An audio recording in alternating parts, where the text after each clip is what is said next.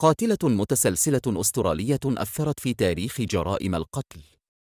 بدأت مسيرتها بالزواج وانتهت بسلسلة من جرائم القتل المروعة، إيلين ويرنوس. ولدت إيلين في 29 فبراير 1956 في روتشستر. في سن مبكرة تخلت عنها والدتها وقضى والدها بعض الوقت في السجن كمجرم مدان. وفي سن 13 عاماً شنق والدها نفسه في زنزانته وتم إرسالها وشقيقها الأكبر كيث للعيش مع جدهما لأبيهما. عندما كان عمرها أربع عشر عاماً توفيت جدتها واستمر جدها في تربيتها هي وكيث وذكرت إيلين أن جدها كان يسيء معاملتها حيث اعتدى عليها طوال طفولتها. وفي سن 15 تركت إيلين المدرسة وأنجبت طفلا من صديق جدها. حسبي الله عليك ونعم الوكيل. حسبي الله عليك ونعم الوكيل. يا يا يا ظالم يا بعد عدة مشاكل كبيرة مع جدها انتقلت إيلين وعاشت بمفردها في الغابة وأعطت ابنها الرضيع للتبني ثم عادت إلى حياة الجريمة لتغطية نفقاتها. في سن العشرين انتقلت إلى فلوريدا حيث التقت وتزوجت في النهاية من رجل يبلغ من العمر 69 عاما يدعى لويس وكان رجل أعمال ناجحا جدا. بعد فترة ادعى فيل أن إيلين أساءت معاملته في كثير من الأحيان وأنها كانت تقوم بضربه ثم قام بالانفصال عنها وقدم أمرا تقييديا ضدها. فاضطرت إيلين إلى العودة إلى روتشستر.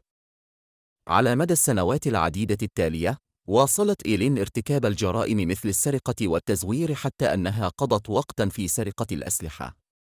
وفي عام 1986 ألقي القبض عليها عندما ادعى أحد عملائها أنها سحبت مسدسا عليه وطالبت بالمال.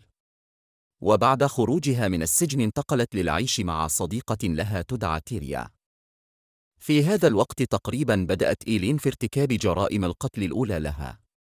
كان ضحيتها الأولى ريتشارد مالوري في نوفمبر 1989 أطلقت إيلين النار عليه عدة مرات وألقت جثته في الغابة. ثم تخلصت من سيارته كان أيضا مجرما مدانا تم إطلاق سراحه مؤخرا. واستمرت بجرائم القتل حيث كان أحد ضحاياها بيتر سيمس البالغ من العمر 65 عاما. في يوليو 1990 اختفى أثناء رحلة الغوص في فلوريدا. وادعى شهود أنهم رأوا امرأتين تقودان سيارته تطابقتا مع وصف إيلين وتيريا. عثرت الشرطة في وقت لاحق على بصمات إيلين على سيارته ولم يتم العثور على جثة بيتر أبداً.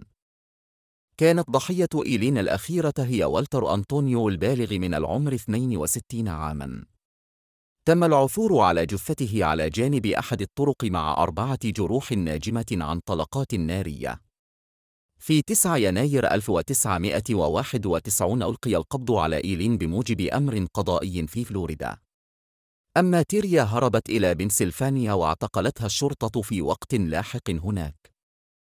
ثم تعاونت تيريا مع الشرطة وأجرت مكالمات هاتفية مع إيلين في محاولة لجعلها تعترف بجرائمها.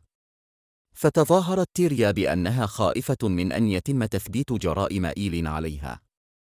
وكانت تطلب من إيلين مراجعة جرائمهما معا حتى يتمكنوا من مطابقة أقوالهم. فاعترفت إيلين بالعديد من جرائم القتل عبر الهاتف. وادعت أنها كانت جميعها دفاعا عن النفس عندما حاول عملاؤها الاعتداء عليها أو إساءة معاملتها.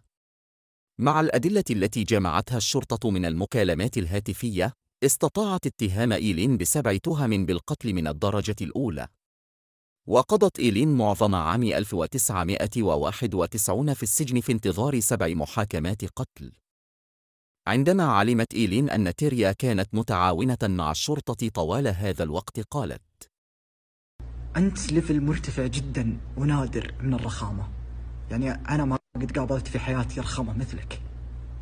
وفي يناير من عام 1992 ذهبت للمحاكمة بتهمة قتل ريتشارد مالوري وبعد أسبوعين أدينت وحكم عليها بالإعدام. استمرت إيلين في قول أن عمليات القتل كانت دفاعًا عن النفس، وأنه لا ينبغي إعدامها للدفاع عن نفسها وجسدها. قضت إيلين عشر سنوات في جناح المحكوم عليهم بالإعدام في فلوريدا.